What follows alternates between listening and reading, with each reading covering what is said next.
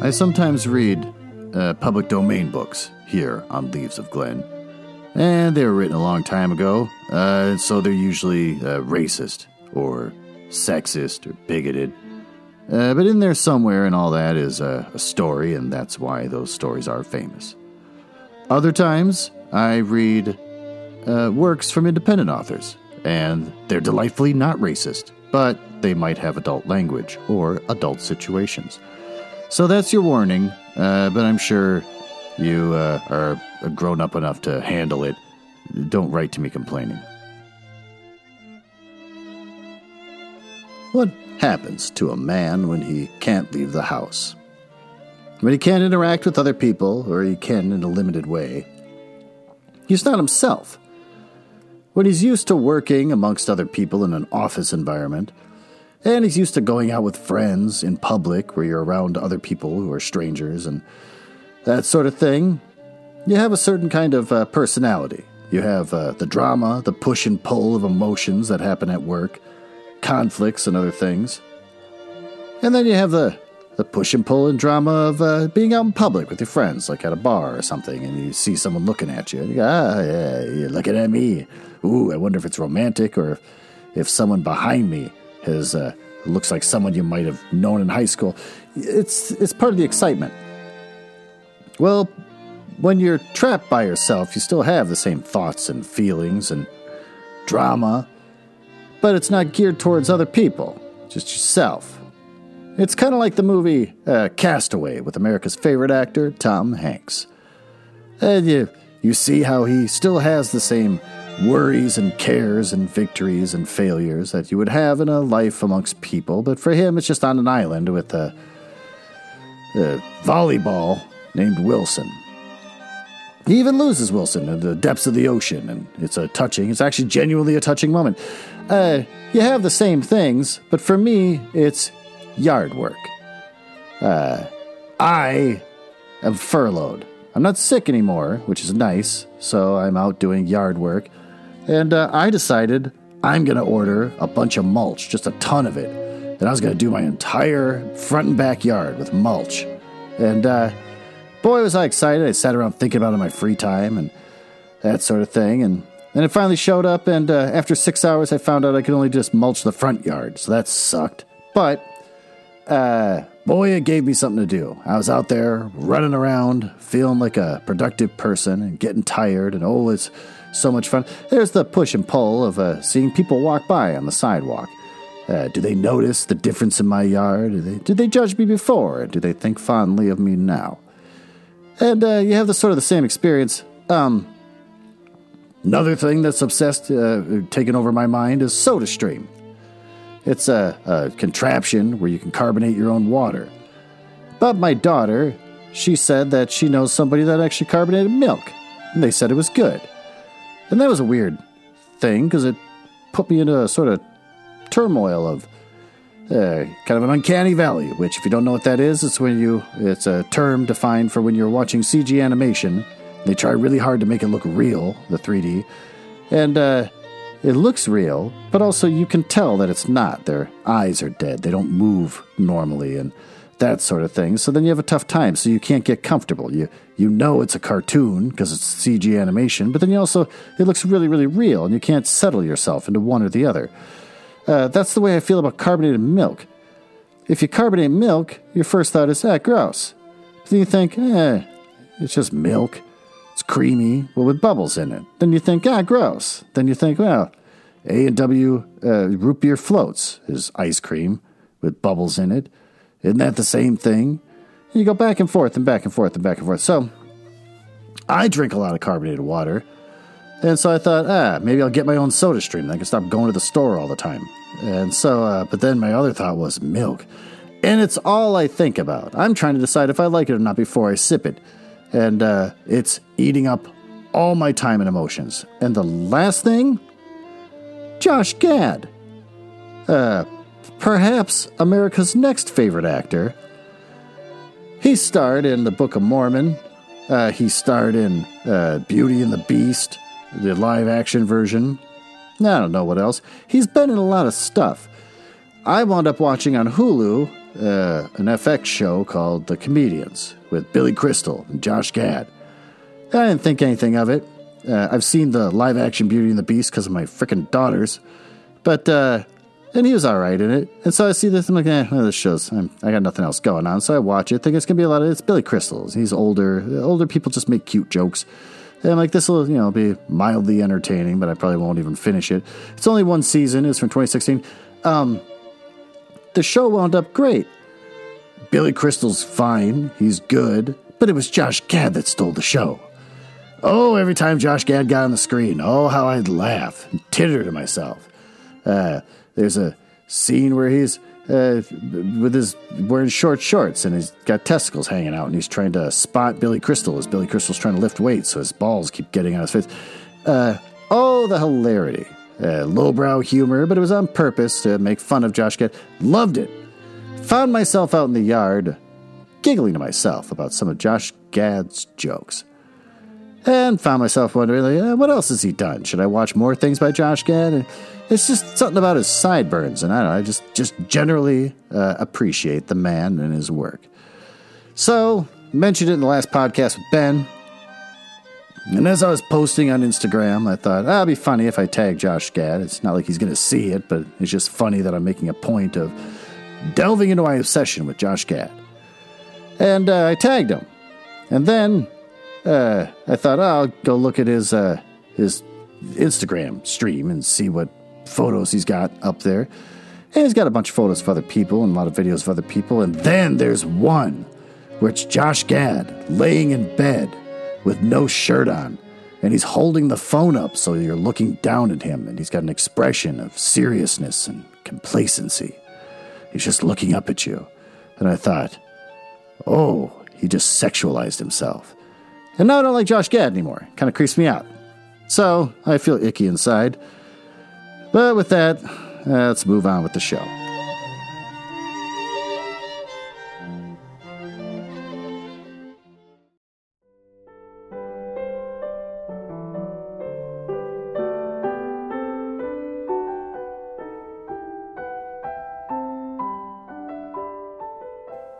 Well, since I didn't plan anything ahead of time, I'm just going to read another story from the Red Fairy book, like last week.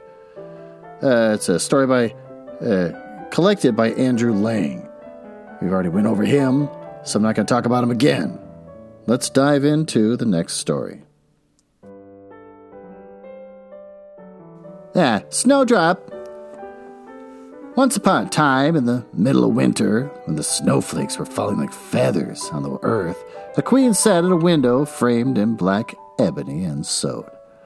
And as she sewed, and gazed out to the white landscape, she pricked her little finger with a needle, and three drops of blood fell onto the snow outside. Because of the red showed out so well against the white, she thought to herself, So she's sewing with the window open? Oh, what wouldn't I give to have a child as white as snow, as red as blood, and as black as ebony? That's a weird thing to say. And her wish was granted. Ugh. For not long after a little daughter was born to her, her skin as white as snow, lips and cheeks as red as blood, and hair as black as ebony. They called her uh, Snowdrop. And not long after her birth, the queen died. After a year, the king married again. His new wife was a beautiful woman, but so proud and overbearing that she couldn't stand any rival to her beauty. She possessed a magic mirror and when she used to stand before it, gazing at her own reflection, and ask, hey, Mirror, mirror hanging there, who in all the land's most fair? It always replied, Yeah, you're most fair, my lady queen, none fairer in the land, I ween. Then she was quite happy, for she knew the mirror always spoke the truth. But Snowdrop was growing prettier and prettier every day. And when she was seven years old, she was as beautiful as she could be, and fairer even than the queen herself. One day, when the latter asked her mirror the usual question, he replied, Ah, my lady queen, you are fair, 'tis true, but Snowdrop is fairer far than you. Then the queen flew into the most awful passion, and turned every shade of green in her jealousy. From this hour, she hated poor Snowdrop like poison And every day her envy, hatred, and malice grew. For envy and jealousy are like evil weeds, which spring up and choke the heart. At last she could endure Snowdrop's presence no longer, and calling a huntsman to her, she said, Take the child out of the woods, and never let me see her face again. You must kill her, and bring me back her lungs and liver, that I may know for certain she is dead. The huntsman did as he was told, let Snowdrop out into the wood. But as he was in an act of drawing out his knife to slay her, she began to cry. Said, Ah, ah dear huntsman, uh, spare my life, and I promise to fly forth into the wide wood and never to home, return home again. And because she's so young and pretty, the huntsman had pity on her and said, Well, run along, poor child. For he thought to himself, The wild beasts yeah, will soon eat her up. And his heart felt lighter because he hadn't had to do the deed himself. But he let a kid out into the woods to survive. and as he turned away, a young boar came running past. So he shot it and brought its lungs and liver home to the queen as proof that Snowdrop was really dead. And the wicked woman had them stewed into salt and ate them up, thinking she had made an end of Snowdrop forever. Gross. Now, when the poor child found herself alone in the big wood, the very heavy trees around her seemed to assume strange shapes, and she felt so frightened she didn't know what to do. Then she began to run over the sharp stones and through the bramble bushes. Uh, wild beasts ran past her, but they did her no harm. She ran as far as her legs would carry her, and as evening approached, she saw a little house, and she stepped inside to rest. Everything was very small in the little house, but cleaner and neater than anything you could imagine. In the middle of the room, yeah, there's still a little white table, covered with a white tablecloth, and seven little plates and forks and spoons and knives and tumblers. Side by side against the wall, there were seven little beds, covered with snow white counterpanes. Snowdrop felt so hungry and thirsty that she ate a bit of bread and a little porridge from each plate, and drank a drop of wine out of each tumbler. Then, feeling tired and sleepy, she lay down on one of the beds, but it wasn't comfortable. And then she tried all the others' turn, but one was too long, the other too short. What is going on here? And it was only when she got to the seventh one that she found one to suit her exactly. So she lay down upon it and said her prayers like a good child and fell fast asleep. When it got quite dark, the masters of the little house returned. and they were seven dwarfs who worked in the mines, right down deep in the heart of the mountain. They lighted their seven little lamps, and as soon as the guys got accustomed to the glare, they saw that someone had been in the room. For all was not the same order as they had left it. Ah, the first said, Who's been sitting in my little chair? The second said, Who's been eating my little loaf? I love that they say little. The third said, eh, Who's been tasting my porridge? I like the third one. The fourth said, Hey, who's been eating out of my little plate? And the fifth said, Who's been eating my little fork? The sixth said, Who's been cutting with my little knife? The seventh said, Who's been drinking out of my little tumbler? Then the first dwarf looked round and saw a little hollow in his bed, and he asked again, eh, He's been laid in my bed. The others came running round and cried when they saw their beds, Somebody's been laying in ours too. But when the seventh came to his bed, he started back in amazement, for there he beheld Snowdrop, fast asleep. Then he called the others, who turned their little lamps full on the bed, and when they saw Snowdrop lying there, they nearly fell down with surprise. Ah, goodness gracious, they cried, what a beautiful child.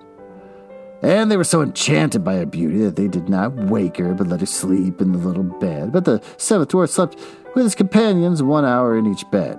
That's complicated. And in this way he managed to pass the night.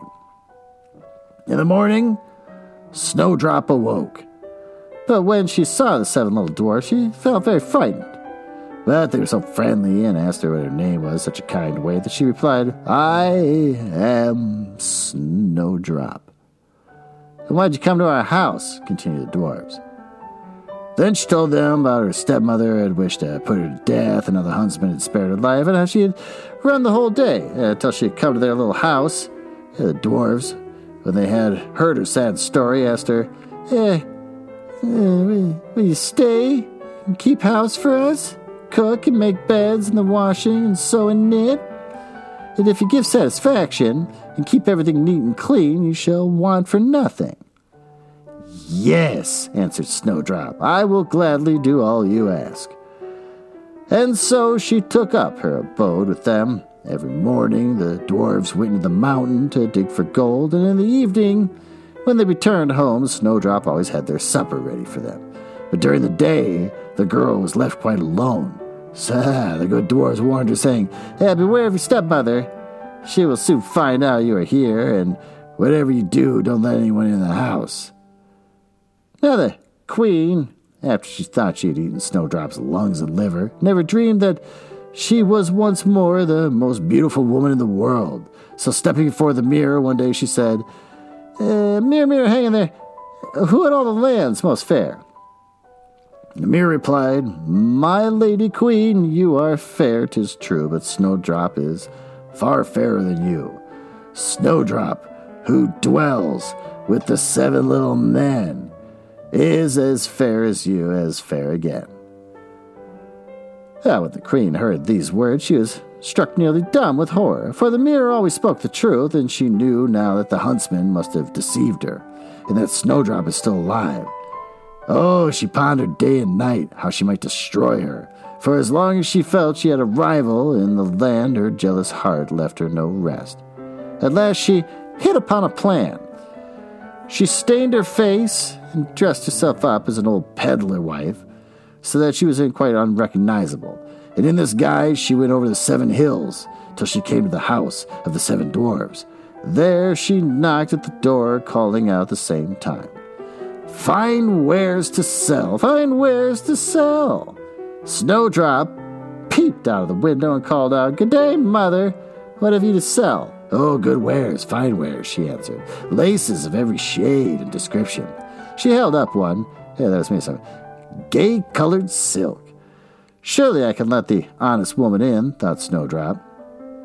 So she unbarred the door and, and bought the pretty lace. Oh, good gracious, child, said the old woman. What a figure you've got. Come, I'll lace you up properly for once. Snowdrop, suspecting no evil, stood before her and let her lace her bodice up. And the old woman laced her so quickly and so tightly that it took Snowdrop's breath away, and she fell down dead. Oh, for real? Now you are no longer the fairest, said the wicked old woman, and then she hastened away. In the evening, the seven dwarfs came home. And you may think what a fright they got when they saw their dear Snowdrop lying on the floor, and still as motionless as a dead person, they lifted her up, oh, tenderly. And when they saw how tightly laced she was, they cut the lace into two. And then she began to breathe a little and gradually came back to life. When the dwarves heard what had happened, they said, uh, Depend on it, the old peddler wife was none other than the old queen. In the future, eh, you must be sure not to let no one in if we are not at home. As soon as the wicked old queen got home, she went straight to her mirror and said, Mirror, mirror, hang in there, uh, who in all the land's most fair? The mirror answered as before, uh, My lady queen, you are fair, 'tis true, but Snowdrop is far fairer than you. Snowdrop, who dwells with the seven little men is as fair as you is fair again. Oh, when she heard this, she became as pale as death, because she saw at once that Snowdrop must be alive again. Ah, this time, she said to herself, I will think of something that will make an end to her once and for all. And by the witchcraft which she understood so well, she made a poisonous comb. Then she dressed herself up and assumed the form of another old woman. So she went over the seven hills till she reached the house of the seven dwarfs, and knocking at the door, she called out, uh, Fine wares for sale. Yeah. Snowdrop looked out of the window and said, You must go away, for I may not let anyone in. Ah, but surely you're not forbidden to look out, the old woman said, and she held out the poisonous comb for her to see. Oh, it pleased the girl so much that she let herself be taken in and opened the door. Eh, when they had settled the bargain, the old woman said, Now I'll comb your hair eh, properly for you, for once in the way. Poor Snowdrop thought no evil, but hardly had the comb touched her hair than the poison worked, and she fell down unconscious. Now, my fine lady, you are really done for this time, said the wicked woman, and made her way home as fast as she could. Fortunately, it was now near evening, and the seven dwarfs returned home. And when they saw Snowdrop lying dead on the ground, they at once suspected that her wicked stepmother had been at work again. So they searched till they found the poisonous comb, and the moment they pulled it out of her head, Snowdrop came herself again, aha, and told them what had happened. Not much of a poisonous comb then. Then they warned her once again, be on your guard, and not to open the door for anyone. As soon as the queen got home, she went straight to the mirror and asked Mirror, hanging there, who in all the land's most fair? As before, uh, my lady queen, you are fair, tis true, but Snowdrop is fairer than you. Snowdrop who dwells within the seven little men, is fair as you, is fair again. When she heard these words, they literally trembled and shook with rage. Snowdrop shall die, she cried, yes, though it cost me my own life. Then she went to a little secret chamber, which no one knew about but herself, and there she made a poisonous apple. Outwardly, oh, it looked beautiful, uh, white with red cheeks so that everyone who saw it longed to eat it, but anyone who might do so would certainly die on the spot. When the apple was quite finished, she stained her face and dressed herself up as a peasant, so she went over the seven hills, the seven doors. She knocked at the door as usual. Ooh, but Snowdrop put her head out of the window and called out, I may not let anyone in. Ah, the seven dwarfs have forbidden me to do so. You, uh, are you afraid of being poisoned? asked the old woman. See, I will cut this apple in half. I'll eat the white cheek, and you can eat the red. Ah, but the apple was so cunningly made that only the red cheek had the poison. Snowdrop longed to eat the tempting fruit, and when she saw that the peasant woman was eating it herself, she couldn't resist the temptation any longer, and stretching out her hand, she took the poisonous half. But hardly had the first bite passed her lips than she fell down dead on the ground. Then the eyes of the cool queen sparkled with glee, and laughing aloud she cried, As white as snow, as red as blood, and black as ebony. This time, the dwarves won't be able to bring you back to life.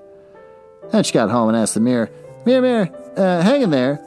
Who in all the land's most fair? This time it replied, Oh, you're most fair, my lady queen. None fair in the land, I ween.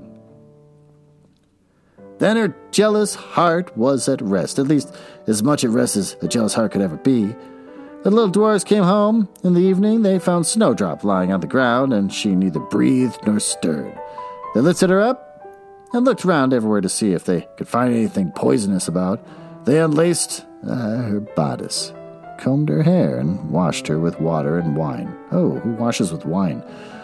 Uh, probably Josh Gad. But all in vain. The child was dead and remained dead.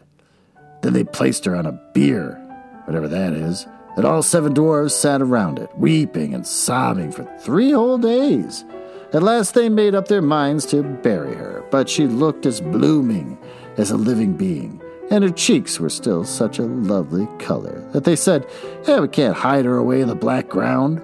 So they made a coffin made of transparent glass and they laid her in it and wrote on the lid in golden letters that she was a royal princess.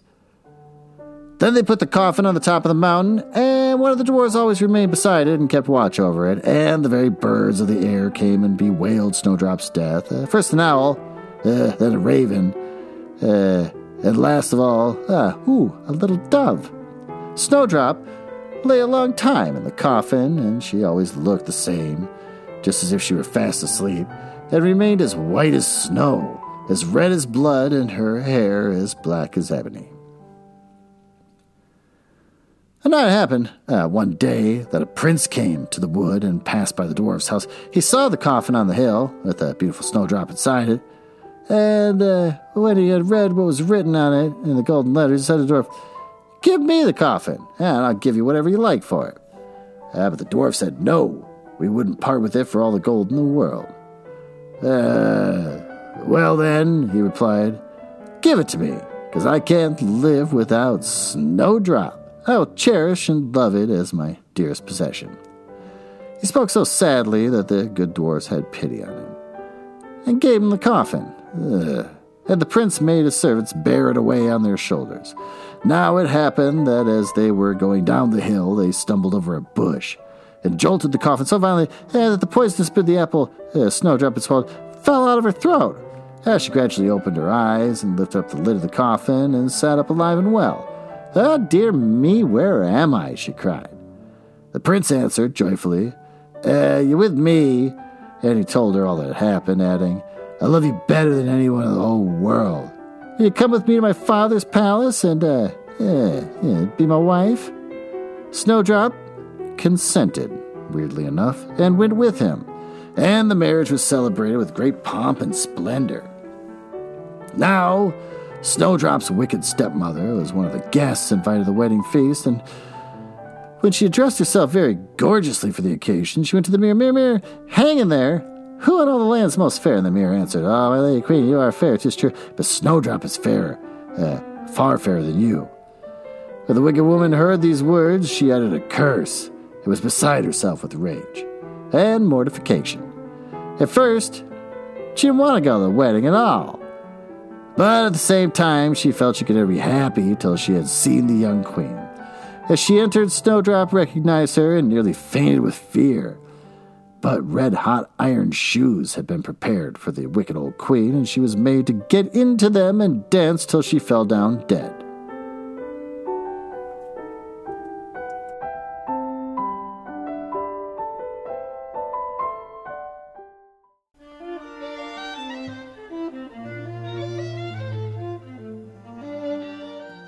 Well, that was weird. That's like a hodgepodge of a million different fairy tales all rolled into one. And then uh, it ends with the uh, evil queen wearing iron shoes where she dances to death. And they just kind of gloss over that part. You have this evil queen who's ruining this little girl's life for jealous reasons. Which I love that she only talks to the mirror by saying, Mirror, mirror, eh, hanging over there. Who's the most fair? That's weird, kind of casual but she dies by dancing to death with iron shoes. I want to know more about that, but I guess we're not gonna. I don't know how to tie this in, uh, but I gotta say that I'm kind of into the Red Fairy book because it's so weird. The previous story about a guy that can never die, he gets kept in a closet, he needs like nine buckets of water to get up and wreak havoc around the world. And now this one is basically Snow White and the three bears all rolled into one. And love in these stories just kind of happens. It's like uh, having indigestion. Ah, I saw this woman in a glass coffin and I'm in love with her. And oh, lucky me, the poison apple in her throat popped out because my henchmen were clumsy and dropped the thing. And now she's alive and I'm going to marry her. Know nothing about her. Ah, you don't know if she's racist.